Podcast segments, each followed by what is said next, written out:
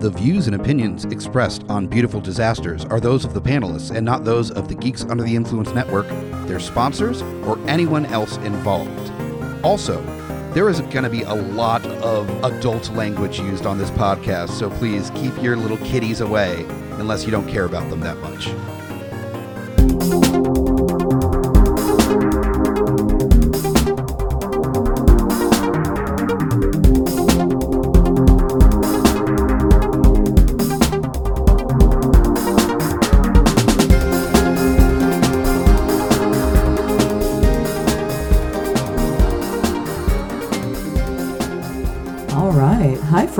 Welcome to another episode of Beautiful Disasters. I am joined by my handsome co host, The Groots, Yes, indeed. and I am, of course, Murphy, whether you like it or not. And tonight, we are going to do a little something new because we thought we would get a little nasty with you. I love it. Yeah, well, big shock. You love getting nasty. Indeed. Uh, and we're not saying that just to get a rise out of you. We are going to be talking about the video nasties, uh, which is a term uh, that's UK based in origin. And while it is something that primarily affected how films were created and distributed and seen across the UK via, um, you know, the VHS boom. It has echoes across the world, has echoes in the United States, and it's something that, like, as people that love weird, shocking, exploitive, and everything in between cinema, you know, it's something that I feel like we should take into account because, if anything, the video nasty cycle, the MPAA, and things like that uh, will show us that time and time again, people will try to stop people from making different kinds of art if they don't fit their criteria of wholesomeness. you are absolutely correct. And um, this term obviously was really popular in the 80s. This is when it came about. Yep. However, um, I want to backtrack just a little bit because I want to give a little history of how this series, which is going to be a series, Yes, it is. became a thing. Um, when I asked you if you would be so kind as to join Beautiful Disasters, Which I'm still flattered and shocked about, if I'm being completely which honest. made so much sense to everybody, uh, you know. But in any case, um, we started talking about, you know, new ideas, Mm-hmm. and this was something that you came up with and threw off the top of your head, and it is such a fucking good idea. Yeah. And I guess just to, you know, before we get into the nitty gritty and the history of the video nasties, I guess let's talk a little bit about what this series is going to entail, what we're going to be doing over the next several episodes. Several episodes is definitely an understatement as we've got you know at a minimum somewhere around like 80 films to discuss Yes. um, at minimum and that's if we don't s- stretch it uh, to some of the others that were not prosecuted but were definitely cut and otherwise restricted by Right. this movement um, so basically um, what we're going to be doing is going through segments of the films that were either prosecuted successfully as a as a result of the Video Recordings Act of 1984 in Britain, requiring uh, a new certification of video releases by the BBFC, um, or you know the lesser amount that was not prosecuted or otherwise unsuccessfully prosecuted. Um, and I, we're going to try to balance those two out. So each time we record, um, we're going to try to do one that was successfully prosecuted, um, you know, what we feel, you know, its relevance to cinema were, and likewise one that was unsuccessfully prosecuted for as long as we can parallel those. And I'm to go ahead and tell you guys, you know, there are there are four films that involve um, Nazi exploitation on this list. We are to do those films and episodes because each one is going to each episode is going to have two films, and we're going to do those films together. So that way, if for some reason, you know, if that's just your line and you don't want to hear us talk about those films, you can just skip that episode as a whole. But There's so much problematic shit in, in, Yeah. the, in these movies. Yeah. I mean, okay, so we're talking about the video nasties, and before we get into like really the nitty gritty of, of, of what they were and, and, and the history behind it, mm-hmm. they were basically censored films. Uh, this this push came out of Britain. It was movies that were so obscene that they had to be censored. Right. Right? And this Well, initially, but you know, at a certain point, they also just started grabbing, you know, films off the shelves that looked like they could be. I know, I know. We're gonna get into that. I know, I know. We're gonna just- get into that. I just feel like it's worth mentioning. I'm just no, no. We're gonna mention that, but I just want to say very briefly: the video nasties were basically a, a, a list of censored films. There was there were 72 films Yep. um, that were in the initial list, and there was a tertiary list later. As you mentioned earlier, there was a prosecuted list and a non-prosecuted list, and we're going to get into you know the details of those. But for the most part, what we're going to be doing on this series is going through the whole list of the Yep. 72, uh, going over two different movies each episode.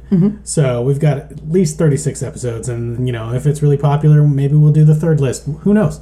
yeah, But I uh, you know, it's we'll probably watch those anyway. So we're going through basically the notorious 80s censored genre movies. It's mostly right. horror. Uh, some exploitation, some but some definitely exploitation. Yeah, there's a lot. Yeah, as you mentioned already, there is some Nazi exploitation. Mm-hmm. There's a whole lot of revenge films, rape revenge films. There's animal attack films is another huge attack, subgenre. There's cannibalism. There's all mm-hmm. kinds of stuff. These are the grossest of the gross. These are the ones that like ev- everybody in, in, in polite society was like, oh, this can't be art. Yeah, it's it, that was definitely one of the other categories was things deemed an odd artistic effort, which is I think a big part of what specifically struck me as something that like I know that other people have talked about this before, but Yeah. you know what struck me as something that was so appropriate for beautiful disasters in particular, um, because you know it's it's there's such a wide variety of film out there, and the the freedom to make that Absolutely. that film is very important to me. And like, yeah, not everybody's going to go see every kind of film. I'm not going to like every single film. You know, it'd be kind of weird if I did. And you know, at that point, you know, No, like, there's a there there there are a million podcasts out there. Mm-hmm. There's a million film critics, essayists, Yep. people writing books about all kinds of film. We just happen to be doing the ones that are more genre related because that's uh, that's our jam here. You know? heck yeah. Like I love a Kurosawa film. I love a lot of different kinds of cinema. Mm-hmm. We just happen to be on this series. BD gets nasty. We are going to go into the video nasties. We are going to go through all the movies that made a bunch of British people super stuck up. We're just going to give the biggest middle finger we can to Mary Whitehouse, who is the person who led the campaign to, you know, get the the video nasty craze going that would lead to that, you know, Recordings Act, um, which was in a sense uh, a refinement of the Obscene Publications Act of 1959, which was, you know, then amended in 1977 Okay, to okay, cover hold on, hold on. erotic films. We're, we're, we're getting ahead of ourselves. I know. I'm just saying that this is all like So her push. yes, she was an uber cunt, and I don't mean that in any kind of a gendered way. I mean it in the Cunt British is way. just a delightful word. Eh, it's what actually my to say. favorite swear word. It is. Yes, it is the it is best used by the Brits, which a lot of this information, a lot of this history is coming out of Britain. Yeah. She was like the UK Tipper Gore. Oh God, yeah. You know what I mean? Jesus. But absolutely, let's get into the history. Yes. Let's let's this. dig in a little. So why don't you begin? give give us give us a start point so we can kind of get into what the video nasties were, where it came out. You, you mentioned 1959 as a starting Okay, point, so 1959 is when their Obscene Publications Act came into came into play, and that you know was for for cinema, and I also believe for for book releases and things like that as well. And it was amended in 1977 to cover erotic films because God forbid we acknowledge that each other get naked and have desire. Right. Um, that's that's too much. Um, but because of when those laws came into effect, there was nothing covering home video release. So there was nothing that you know would restrict that market, and obviously they weren't predicting the boom of VHS and the freedom that would come with it for people to copy and to share and to make their own films more readily. Right. That was the this was the loophole that led mm-hmm. to the video nasties because the British Board of Film Classification, the BBFC, in the early 80s, exactly that. The mm-hmm. video revolution mm-hmm. led to that and that's immediately resulted in uber cunt Mary Wh- Whitehouse uh, forming the uh, NVLA was with the National Viewers and Listeners Association Censor Group. That's right. And um, the term nasty being used to describe horror fiction started in British publishing for paperback originals like um, 1974 James Herbert's The Rats and uh, the like Night of the Crabs and Slugs, and a lot of it just related to the animal attack subgenre and the mimicking of 50s monster movies. But it wasn't just horror novel related where they started curtailing these films uh, or not films these novels excuse me because we're still talking about the use of the word nasty and to refer to to you know published material so there was also like the Leone influenced westerns, the ju- juvenile delinquency novels, the war stories. All of these were things that tended to contain sex scenes, um, and so it's it's you know often coming back to that link, those links of sex and violence, are the things that drive a lot of the basis of of honestly many genre uh, genres of of film and book and all sorts of things. Just how it Yeah. is utilized as part of the discussion and to what major extent it occurs. It's going to be really interesting in the future as we go through this series to talk about exactly how much the levels of violence versus sexuality are really balanced out Mm-hmm. because some are some films the way they were put on the list as far Yeah. as censored were totally skewed as as, as to other ones and um, I think it's worth mentioning, uh, as you were saying, like throughout this history, you know, where all this stuff came from, video box art yeah, be really spurned this whole thing. And and Mm-hmm. there was a there was a freedom with box art that didn't come with this to- that that movie posters were regulated right they were as Yeah. part of the releases you know they had to be approved but box art especially if you were putting out your own movies you could go ham. And you wanted something that would get people to grab that movie and have to find out.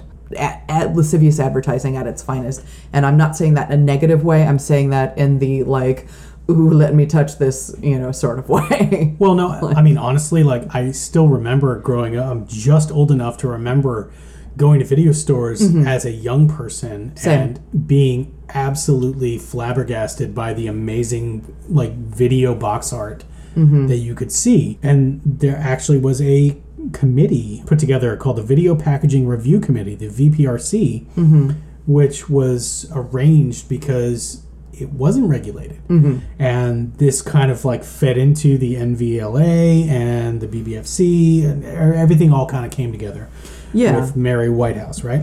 Yeah, and this and this is something that I especially find interesting because uh, we mentioned those cycles earlier, and you know when we're talking about like the Hays Code and relevance to American films and American cinema, uh, you know that was something that we saw come into curtail you know the violence and the intensity and what could and couldn't be portrayed as far as homosexuality and where I do think that the Hays Code was much obviously much more extreme in its cutbacks of what could and couldn't be. I definitely continue to see these cycles of repression paralleled throughout, you know, and a, a, a narrow UK centric worldview because other countries treat things very differently. But Well, we also have to take into account the era that this came out. Mm-hmm. This was the Margaret Thatcher, Reagan. Ronald Reagan era, yep, yep, where this was all happening, where it was a big return to family values and Yeah. conservatism. Reagan as the person that brought evangelicalism into the White House and all sorts of other Yeah, big, I mean, know, things like that. and this was the same thing happening over here and Yeah. and this woman who felt like this was totally inappropriate in every way was a crusader like Mm-hmm. She was. like, absolutely 100% and and the video nasties list and, and designation was really kind of born i mean that was coined by the by the, by the media Mm-hmm. the term but yeah you, you mentioned the obscene publications act 19, 1959 as being like the genesis of this Yeah, this is where So- we first see that come into to action. But that Video Recordings Act of 1984 is where Mm-hmm. everything you know became that that full catalyst, where um, it was they began requiring certification of video releases by the BBFC, and there was a stricter code of censorship for for these home videos than there was on the cinema release, which I find really interesting because it was basically the opposite of what it was like here. um, because you know you can see so much more on home video or you know take home things than you can see in a cinema. I just I, I find that really fascinating. And films submitted before that date had to be resubmitted within the following three years. Otherwise, you know, there could be there could be fines, there could be jail time, there could be all sorts of things, or they could just simply ban your video and refuse to release it. Or they could uh, come into your store, and if you were in violation, they could They can raid you. they could raid you. They could uh, take all your stuff and burn it on a fire, basically, you know, Mm-hmm. Yeah. and shut you the hell down, like put you out of business. Never So- mind if it was your life's work, your way of supporting your family. These brutal raids, they would come in, and you could choose to basically, you know, save yourself from punishment by just outright admitting, like, oh, yes, I.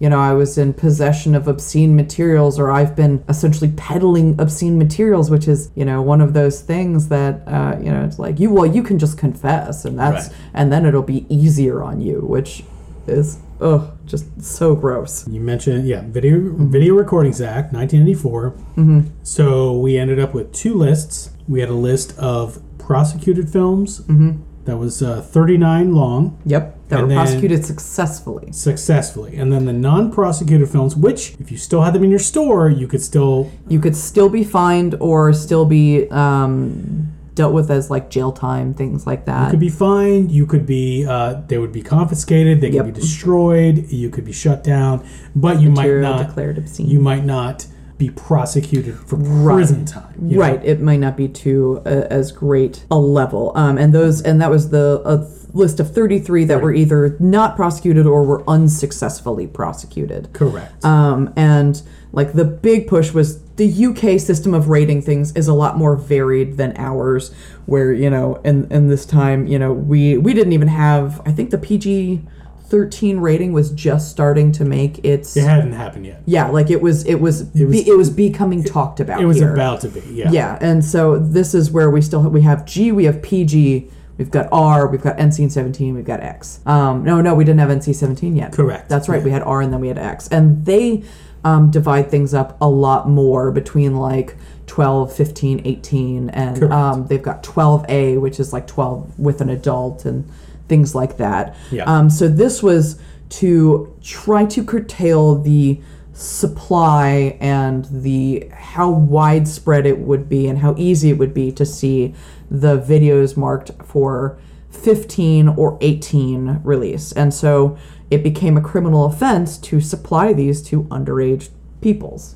Um, And even to the point, you know, once the era of the internet came around, where screenshotting and pictures and things like that became more prevalent, you know, there there's became other discussions centered on well you know is it okay it's okay to see the film but you still can't be in possession of these screenshots from the film. And so it became even more divided down of like you know scrutiny of of consuming what was considered these obscene materials. Um, one of the little tidbits from this era uh, regarding these films is that because each store had all these videos and there could be different kinds of releases, there could be different art, they paid people, the British government paid cops yep. to watch these videos all the way through. and all I can think is that of all the shitty stuff you could do as a cop, can you imagine having the job to just watch a bunch of genre movies? That would be my perfect. I would I would actually be a cop if that was my job. Yeah, but then you would have to then you would either have to lie and be like, "No, no, this is fine."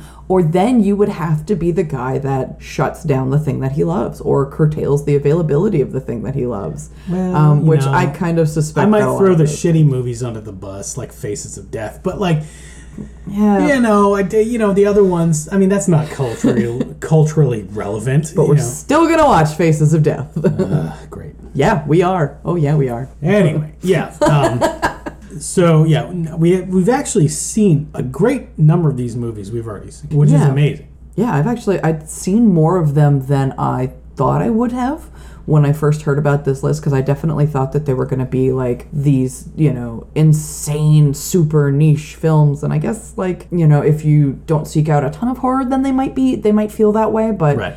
I do hope that somebody goes out and picks up at least one of the films off this list from hearing us talk. Oh, about it. yeah, that no, would I mean- definitely make my day.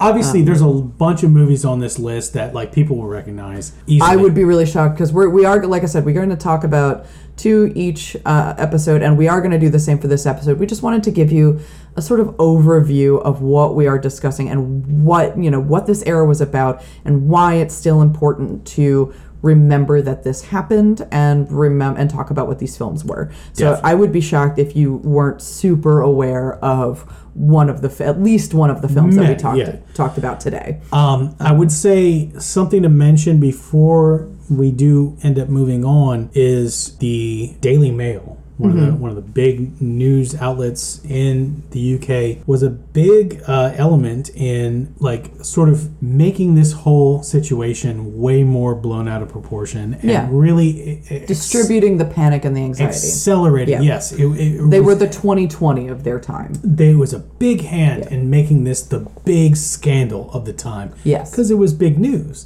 Yeah. And they they they did everything they could. You know, they had uh, reporters really go to town in a very unethical way Mm-hmm. uh, against uh, you know against a lot a lot of these new video stores, these filmmaker uh, like Yeah. these these these films themselves. I really you did. I got to say, the Daily Mail did a lot for their ratings to make this a big issue when it really I, I definitely remember reading about that as well. And even um, right before we recorded this, we found on YouTube an old video of Siskel and Ebert talking about the video nasties. And it felt very similar to that, where they were talking about, like, you know, go into your video stores and look in the horror section and see if there's one marked video nasties. Their kids are having these video nasties parties, and, you know, do you want your children viewing this? And it's a, you know, who can who can watch the whole thing and who can't? And I was just like, and I know that there's there is somebody out there that's doing this, but no, no, we talked about No. this. That that was a cheap shot. yeah. I, I honestly think like it was most such mo- it was such a shitty thing to do against smaller video stores. right this panic was happening so hardcore over in Britain, Mm-hmm. and I felt like you know Siskel and Ebert were early on in their television career. At this point, this is the Mm-hmm. this is the early to mid '80s or mid '80s, and they were just like, we got to jump on this now because Yeah. this is big news and this is going to be ratings. Just and feels, they did. It just feels like the video satanic panic, you know? It's, you know, one thing happens and they're just like, oh, it's everywhere. No, no, it is not. And there's a select amount of people that are interested in it, but I don't know, maybe go to the video store with your kid. Like, I don't, I, Well, yeah. you know, like, There's that, and also, I mean, I want to say it wasn't wasn't everybody over in Britain, who gives obviously. a fuck about the kids? you know, all the punk rockers didn't give a fuck, but like, I want to say that there was a little ray of light because there were certain, there was an episode of The Young Ones, which is one of my favorite shows from over in Britain. Mm-hmm. Brilliant, funny sitcom satire, and they had a whole show about the video nasties, pointing fun, uh, like poking fun at it. Oh, yeah. Really, really good. This that was mentioned in the Severin documentary because Severin has Yes. A really great documentary that's available um, through their website. They've actually got two DVDs um, Two about parts. yeah, two four, parts. Four discs. There's a lot of content. Yeah. Um, and they they include like all the trailers and things for them, so you can kind of get a taste for each one. But yeah, it's um, the Video Nasty is the definitive guide. Um, so I just wanted to mention that as well because a lot of good information there. Yeah, their their two part documentary is, is really good. Mm-hmm. They also happen to have released. Uh, I want to say their catalog probably has like twenty of the video nasties. Yeah, yeah. I- I know Like that- they, they have a good amount of them in their actual catalog. Which yeah, which. I, I love. I actually just ordered a couple of them through their most recent sale, so I've got stuff like Cannibal Man and and uh, uh, sadly I didn't didn't grab Anthropophagus, but you know got some some coming this way. The House on the Edge of the Park, Oh yeah, that yeah. sort of stuff. But yeah, Moon. David Gregory is a huge huge proponent of Oh, yeah, Uh, distributing them, and I love that. Apparently, only ten films still remained banned, um, which we can talk about at a later date. Oh, I didn't even know about that. Yeah, There's last, last last I looked, there are apparently ten films that are still banned. Oh, I'm Um, super excited to hear about those. We can do that later. Yeah, we can talk Um, about those later. I, I, I want to mention one quick thing something about the fact that there were certain films that were uh, put up to be in the list and banned, you know, on such little evidence. Like, Mm-hmm. Oh, yeah. Their, their title alone. And one of the famous ones was Best Little Whorehouse in Texas. Yes, I remember Which is that. so fucking funny because there really isn't anything in that movie that's that's on any level No. of these other 72 films like not even close Absolutely not. but it was just the title alone they Yeah. were just like oh it must be blah blah blah blah That sounds filthy. Let's take it. so uh, what else you got for background are we I mean, I think we've covered a big portion of what you know we wanted to to just get out there about what the video nasties were and why we're talking about them. Um, and I do, you know. To be fair to, at the very least, um, Ebert, I know that he has come a long way and, you know, examining the way that he discussed films in the past. So, like, you know, I'm not totally condemning them. They just, they definitely played a large role in, Yeah. in continuing the problematic nature of discussing films like this and forgetting smaller budget things shut down if they didn't dis- if they didn't like them because they were so powerful. And it's something that you know we have to acknowledge as people that are interested in genre films and horror films and things that like while they are seeing a renaissance now you know it's definitely been you know it is an other genre and you know to discuss also you know within like grindhouse and other stuff within those categories that may fall you know along the lines the outlaw biker stories and even some war stories. Like the the one of the things that I did come across was that the juxtaposition between what happens happens even including in one of the films we're going to discuss today and something like Apocalypse Now very similar acts take place but they are treated so differently because of what they are as a basis for a film. At 100%. And, and yes, at the time, Siskel and Ebert were absolutely capitalizing on the fervor of the movement. And they were doing it for ratings, and we get it. And, you know, obviously, like, traditionally they didn't like genre movies that much. They, you know, to Ebert's credit, he actually came, like, backtracked on a few movies over Yeah. over his uh, career. But whatever, they're dead now. So Well, I just I just wanted to to put that out there as like an an in fairness note, just to know like to let people know that like we're not only condemning people based off of something that happened back in the 80s because that is the other part of what I think you know needs to happen is that people who may form an initial opinion of these films or may even have had an opinion of the films based off of the cover should have the ability and time to reflect and change and update their viewpoints Right. I We're not trying to be important. the uh, other end of the spectrum from Mary Whitehouse. right no Okay. We're not we're not driving a hard line like Good oh, lord. fuck these cunts and all their uh, you know the brethren right. or whatever. That's right. But you know, it's we d- we discuss their political leanings because it is something. It is a fact. You know, it is, n- and it is something that like at times you know is inherent in the discussion of film. Right. Um, that was but- the era, etc. And as this series goes along, we will have more tidbits and more. We will no doubt dig out more little in, information here and Oh, there yeah. about the history of the video nasties. But for the most part, we really wanted to go over the like the main history of it Mm-hmm.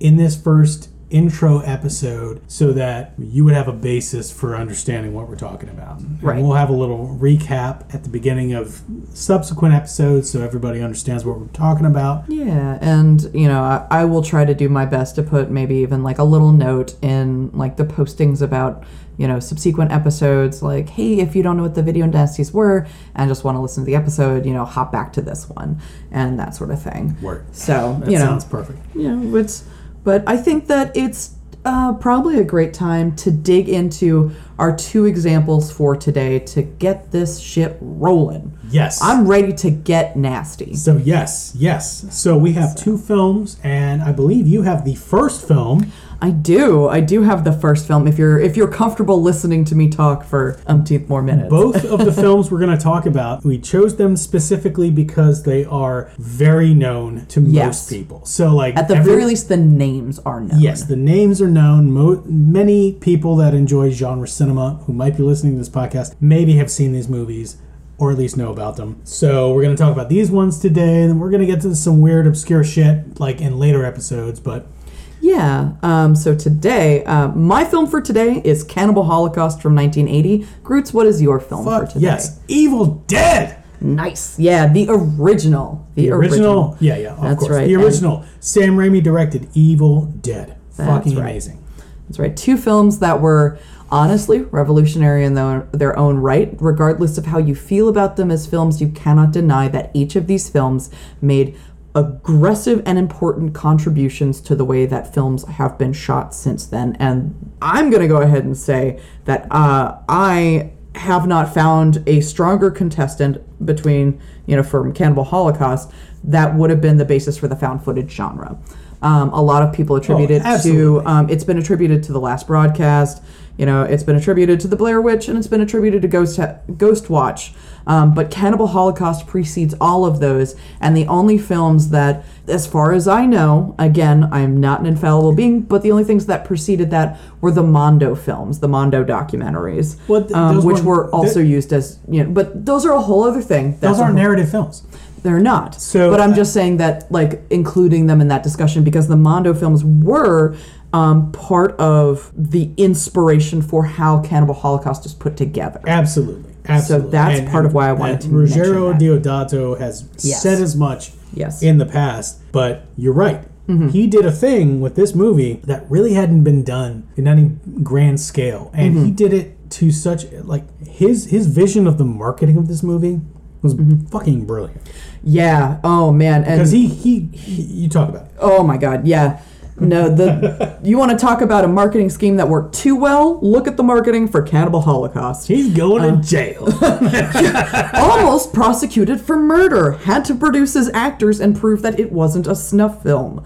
Um, just to uh, give you like a brief overview of like what had to be cut from Cannibal Holocaust, it was finally released in the UK in 2001 with five minutes 44 seconds cut to remove the animal cruelty scenes and the rape scenes. It was re-released in 2011 with only 15 seconds cut to one of the animal cruelty scenes, which I believe was the Mundi.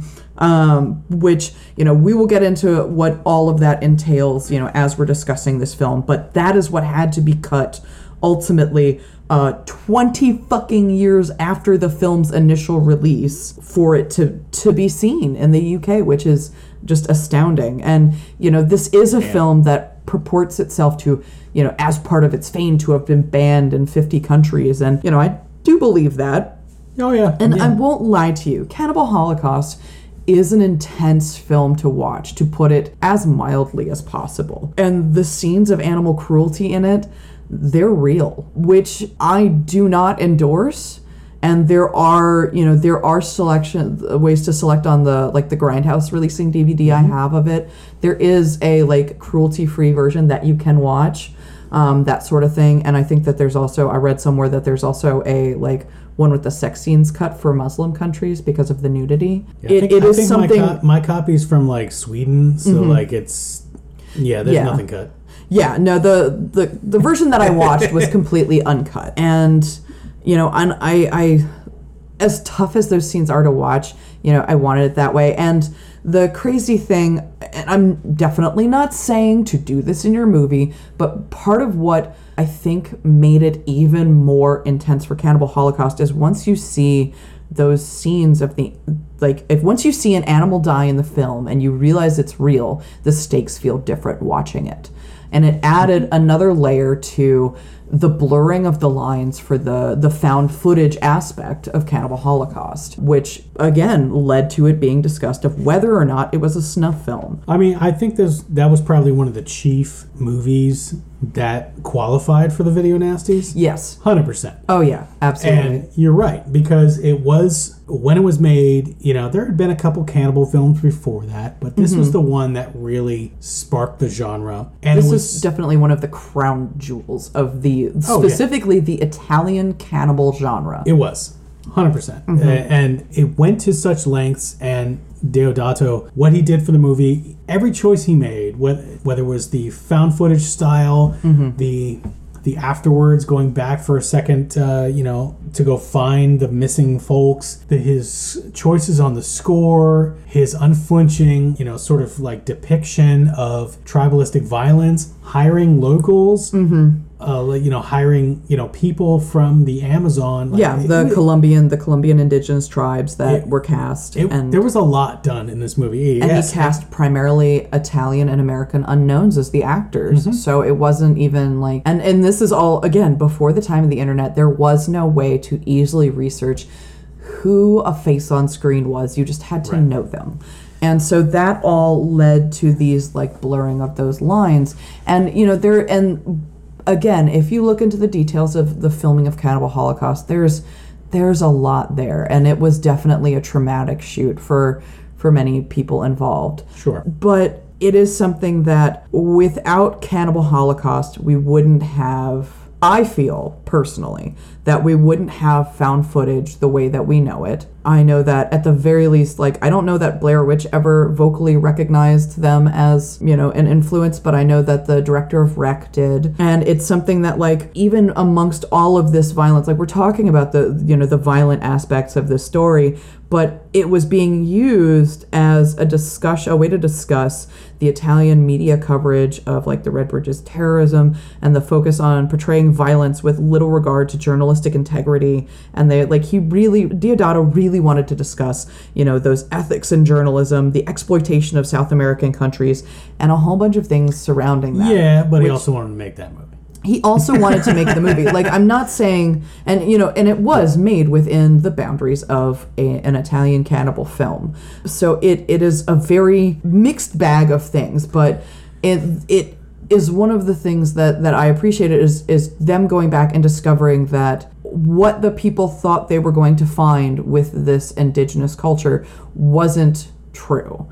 Um, and that it was being provoked by the people that were going there to make a documentary, and that the people going there to make this documentary that disappeared were trying to start a war between you know groups of people, and were doing so by setting fire to villages, by raping natives, by killing their animals, all sorts of things. I'm really curious to know, you know, or, or to ascertain at some point how much of that was intentionally conceived of before the vid- before the movie.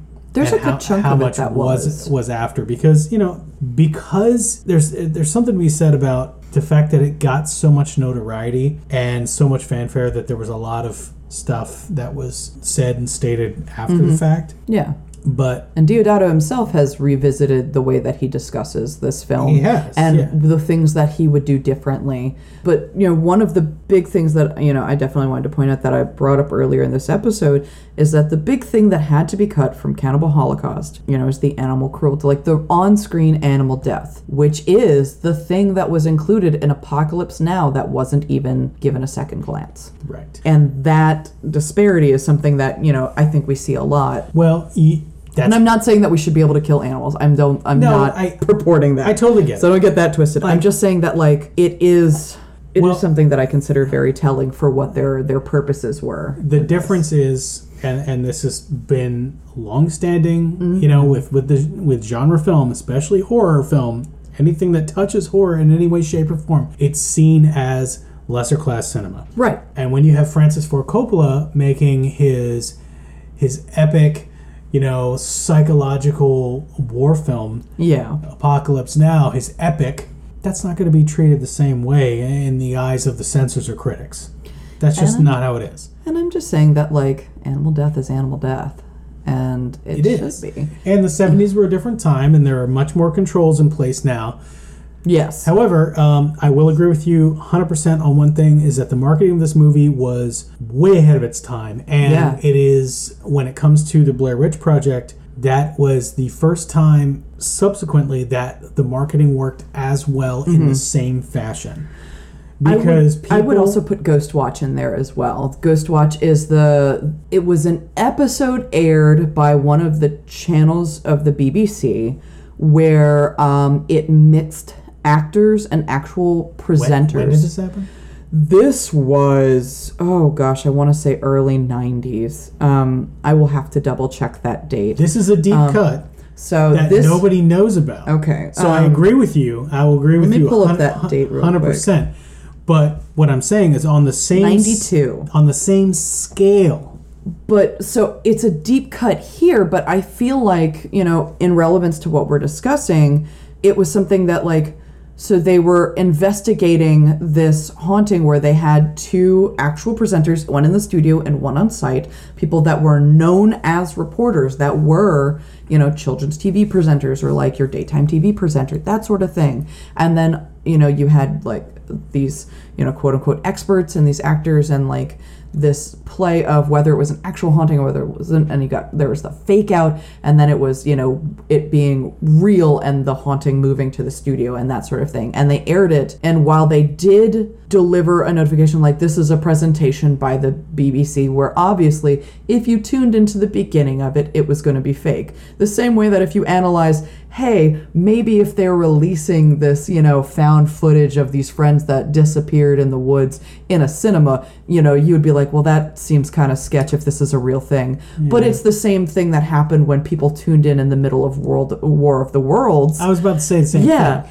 I feel like you know, that's a and better, they were and they were very Yeah. much, you know. In I feel like that that is a perfect comparison to this episode of, of, of TV you're talking about. Yeah.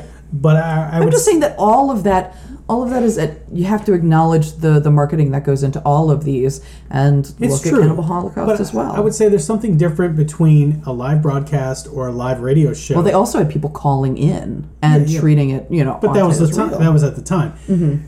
What I'm saying is that I think it's available this was a film, distribution now. as was Blair Witch, Right. that was designed to be the way it was, and there was intentional marketing that was Mm-hmm. Yeah. done with planning and execution Mm-hmm. over time. Yep. There were trailers, you know, there were Yeah. there were all kinds of things that came out. And Blair Witch was able to use the the internet to its advantage because it was in the early sketchy days. So you exactly to that website. Now, obviously, you know, we were far enough along with the internet and everything that like they weren't going to get prosecuted for anything Yeah. because you know they weren't fooling anybody behind the scenes. But the marketing campaign was was so well done. I think it's honestly the closest thing that we've ever had to Cannibal Holocaust yeah, no, I do, I publicly do and agree. like as far as like as as far as like media like coverage and, Mm-hmm. and everything. You know, is it real? Isn't it? People sort of wanting it to be real. Like I think some people really wanted Blair Witch to be real. Yeah. Because the, the mythology of that is so tantalizing. It's- I mean, don't necessarily think that anyone wanted Cannibal Holocaust to be real because you know Yeah. that's that's Uh, okay. So somebody out there is probably like, "Fuck yeah, this is real, bro." But you know, it's it's well, Blair Witch is still one of the most therapy. profitable movies ever made. So It is. Yeah. And, you know, the found footage genre continues to be a smart, budget effective way to make cinema. I mean, uh, you can also look at things like paranormal activity and Rec and quarantine and a whole bunch of other things. You know, the mm-hmm. Hell House LLC, all sorts of things that came after this point of Cannibal Holocaust. And I'm just saying that it is an intense watch, but I feel that it is, is that it is worth a watch it is. and definitely. again you can find like if you if you do not want to see those scenes animals you can being killed and eaten. yes yes they were and they were they were eaten they weren't just like left out there and senseless No, it wasn't. They weren't just But- tortured and, and left. right and they were all and they were they were all like quick clean deaths and they were eaten uh, but you know if that is something that is too much for you but that you want to you want to check out this film there are versions out there that you can see. I encourage you to see things in their uncut versions because i think it is best to see things as the director intended them to be seen. I agree. but that is me and i will not make that choice for you or ridicule you for that your is choices. that is the opinion of how to watch it. However, yeah, you don't Yeah. need to watch any movie you don't want to watch. it doesn't make you lesser And let's just say that there are a lot of people that were way more mad at the animal deaths in the movie than the horrific, brutal killings or rape. Rape the scenes, the treatment of you know human beings and things like that. You know, fuck? it's fine. And um, just to give you your extra like nerd t- tidbit, the the name of the documentary within Cannibal Holocaust that is the found footage aspect of it was ca- going to be called The Green Inferno, which is where Eli Roth got the name for his. We'll call it an homage to Cannibal Holocaust, but Yeah, you it's a it's a thing. I also feel like, you know, without Cannibal Holocaust, we don't get Eli Roth, at least not to the extent we have him now. Oh I know. man, that man. Look, everybody's got different feelings and you know mm-hmm. it's it's something to acknowledge that like whether or not something is my He jam, hosts I a lo- good horror show. he does i love him as a Shudder. horror historian he is an Absolutely. amazing horror historian but you know just because it's not my jam doesn't mean that i don't love seeing those connections and likewise the film that you are going to discuss is also responsible for some innovative camera work and Oh, some big time. echoes. So lead us down the pathway to that first Mm. cabin in the woods. Oh my goodness gracious. Well, Tell I mean, us about the Evil Dead. what can I tell you about Sam Raimi's Evil Dead that you don't already know? Because it is one of the uh, most famous, like, indie horror films ever made. Only a couple years after John Carpenter's Halloween, and a bunch of buddies from from college decided to get together and make a movie in the fucking woods with a cabin and a shitty car. And man, did they they I think they got their loans from a couple dentists or some shit. Yeah. In any case, uh, Sam Raimi uh, famously cast uh, Bruce Campbell in the lead role. Bunch of college kids going to a cabin in the woods and discovering some unspeakable evil from a Book of the Dead. We're talking about Evil Dead, and as far as its entrance into the video nasties list, it was on the uh, it was on the non-prosecuted side. It was banned for violent content. They only cut out 49 seconds of the movie. Was But it the tree rape scene? no? What? No. It was 49 seconds from axe blows, there was an eye gouge, and a pencil stab in the leg. Surprisingly, the tree rape scene was not an issue. Again, this is you know this is remarkable that uh, Makes no sense. okay. All right. Okay. Because the tree rape scene is the most disturbing yeah, it is. uh, entire sequence of that film. it is d- definitely skin crawling, and you know while you can place that hopefully uh, firmly in the world of fantasy, is still something that makes you maybe take another look when you go on those those hikes. Um, that's definitely like if I was a shitty censor, some conservative shitty censor from the 80s, that would be the thing I would drill down on. Right. Okay? if I was that person, I I would be like, eh, you know, axe blows, eyes gouge, you know, that's all gross and all. My God, But they're like- fucking everything. But goddamn, a damn branch went up that coochie. Fuck. that's hardcore. Like that's that's terrible. yeah. In any case, um, what do I need to say about the movie? It really, it was a Talk re- about it like like as if I hadn't seen it. You know, tell me tell me about the Evil Dead like I've never seen Evil Dead. Well, I mean, it's a brilliant. It, it is a quintessential use of a limited budget to make a passion project movie, which was a, a horror movie in the woods. Unspeakable evil gets awakened. Mm-hmm. People have to deal with it. Everyone ends up basically dying. Mm-hmm. Your protagonist ends up having to kill his girlfriend after she turns. It's amazing. I almost like as much as I love this movie. I really have to say I love Evil Dead 2 more because it's mm. really kind of a remake of the movie with a little bit more budget and it's funnier. Yeah. But I mean, it's Evil Dead. Yeah. No, it's it's We all we all know Evil Dead. quintessential horror viewing. It is definitely definitely something that I would place high on the list of if you're if you are starting to explore the horror genre, Evil Dead is definitely one that you should check out. You know, for the for the do-it-yourself attitude, for you know the the sh- the shaky cam, the you know Oh, yeah. like all sorts of things that they that they did in that Sam Raimi. the atmosphere. there's a reason he has an amazing career is because he was an innovator in his own way. Mm-hmm. You know, I mean, he still makes huge movies. yeah. And I gotta say, like the most recent Marvel thing that he did was such an homage to Evil Dead and his Mm-hmm. old movies. Like I fucking loved it.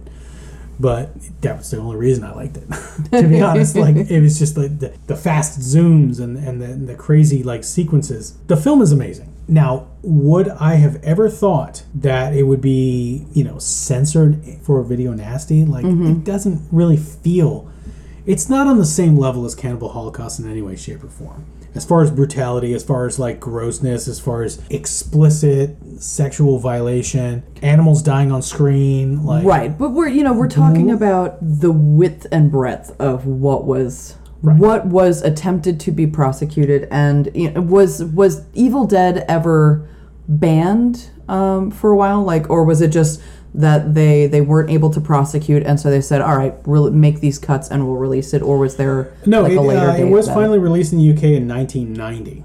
Okay. about so a decade later. So That's still a huge chunk of time. It is, you know, and, and it is. But I mean, it still boggles my mind because the thing that they weren't judging it on is the one thing that I would have thought that they would Yeah, they would have actually banned it for. literally my first question to you. Yeah. it's like oh, a giant branch vaginally penetrating, like yeah. like Invading a human body in what is considered the most intimate of ways. Uh, Uh, yeah, yeah. And no, that wasn't the thing. But suffice to say, like it's a very recognizable movie that did make this list. And um, I would definitely say that in future episodes, there's going to be a lot of more obscure titles, Yeah. obviously, that uh, we're going to be talking about here and there. But um, there's definitely going to be stuff that are going to be as recognizable as Cannibal Holocaust and Evil Dead. Oh yeah, absolutely. There will be things on both sides of that fence, Mm-hmm. and you know it is exciting that a lot of these are more readily available, at the very least in the U.S. Um, some are available on streaming services now, which is you know wild to think about that we went from this like total ban to streaming, and that's a whole other thing. Yeah, I want to say. I think um, eventually we'll get into. the last time I looked, this was a, couple weeks back, but like I want to say Shudder has a almost more than a quarter of these movies. yeah, they've got a huge chunk. Cannibal Holocaust should still be on there actually, Yeah, which I don't believe is the. I, I believe it's the uncut version. I think they might even have two ways to watch it. Oh, okay. That's possible. Cool. I can't remember, or maybe that was they were just talking about that on the uh, Joe Bob episode. I can't Hmm. remember, but there are a lot of, of, of these films on Shudder, and the ones you can't find, I'm sure you can find elsewhere. If not, uh, well, you know, there are ways. There's always ways. That's true. And if you guys enjoy this episode, then maybe what we might start doing is letting you guys even vote on like the next ones that we're gonna watch. Ooh. Um, you know, give you a handful that like we've got easy access to for each category and then pick that combo. And Groots and I are gonna switch off of like who's talking about the prosecuted side, who's talking about unprosecuted. But like I said, the plan is for us both. I think you've seen pretty much all of these. Um I've seen a good amount. I I, I, I I did some an catching up. inventory recently, and there's only eight that I don't have that you don't own and or that you haven't seen. that I don't own. Okay. Nice. There are some in this list uh, that I have not that I own, but I have not seen yet. Okay, so Just we'll because be, I don't have that as we go. as much time as I want. Legit. Would, would that we could just have it be our full time gig to watch films, discuss them, and um, you know show them to the masses for for joy, entertainment, and We need to figure out how to make. B movie uh, content like like podcasting, uh, like a Twitch streaming sort of revenue thing. Hey, we can work on that. Look, I'm I'm down. I'm down to figure this out. so Gotta if figure it you out. there's there's motherfuckers out there making six figures and just playing video games and talking about. look, man, I'd be happy to make five bucks. So you know, show Murphy a little love. Word. show us that monetary love and i think um, that just about wraps it up for us unless you've got do you have any closing notes that you want to say about the video nasties evil dead or the things that you're like really hoping to get into throughout the course of this series Uh, all I can say is that I'm super excited. I love this idea. I loved it as soon as you mentioned it, as as the words were coming out of your mouth. Video nasties. I was like, oh my god, why didn't I think of this earlier? No, this is a perfect idea for the podcast. It's it's a way. It's a couple things. It's a way for us to dive into a bunch of genre shit that like I usually can't convince uh, guests to watch but also it's a way for us to kind of go through a bunch of stuff that uh, a lot of other podcasts aren't talking about. Yeah Or you know, like a lot of these movies are problematic Mm-hmm. in certain ways, and but we're going to talk about them, and we're going to get through it, and it's going to be a super fun time. yeah And I'm looking forward to rewatching some of these. I'm I'm, Mm-hmm. I'm 100% in. Like this is the best idea I've heard. I'm so excited for this. I'm I'm really so glad you you it. you mentioned this, Murph. Thanks, dude. I'm I'm really glad to hear you say that. I've been I was really excited and hopeful about the idea and it was like a personal goal of mine that I want to see and I also want to own all of these films. And you know, the the purpose of us watching this isn't to to judge the content of the past and you know, we'll discuss it a bit, but you know, these films are what they are and we're discussing them in their as their place in in cinema history Yes. and how they relate to what we're doing now the things that we should and shouldn't do maybe um, but you know, I'm just really stoked to dig into this and to see what else there is to learn about some of the individual sub- subgenres that we're going to, to cover and everything else. So I'd really love to get some additional discussion going about, you know, the video nasties, the, the ones that you love, the ones that you don't love, what you wish you know you could see completely uncut with fresh eyes that sort of thing. Like Maybe in the future we can even uh, come up with ideas for a movie that would have been classified that way had it been released in the 80s or something, you know. Oh like- my god, are you asking me to get are you asking me to get nasty Groots? Oh, no, no, that's the whole point. We're Yeah, getting no. nasty on this shit. Get But nasty, that's all- that's all in the future. out. It's yeah. We'll see what the future holds, but this this is the very beginning of BD Gets Nasty, and I am so thrilled for all of you lascivious schlockheads out there to get uh, to get gross with us. So for beautiful disasters, I have been Murphy. I'm the Groots. Let's get nasty, baby.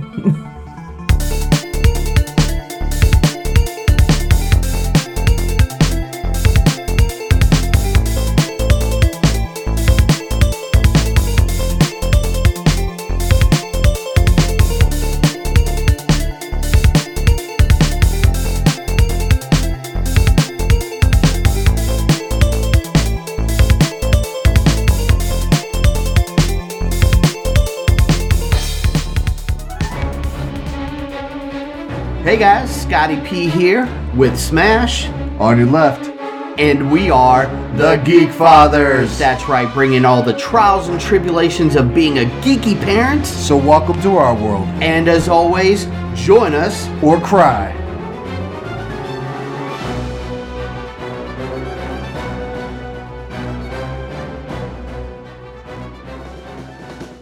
Name is Amy Bogard, And I'm Mike the Hobbit. and we are the hosts of Deeply Upsetting, where we use our expertise to answer your most upsetting hypothetical quandaries, such as what non winged animal deserves wings? And what body part deserves a secret mouth? Which cryptid is the worst roommate? These questions and more that plague you will be answered on Deeply Upsetting, available anywhere you get your podcasts and at GUIPodcast.com.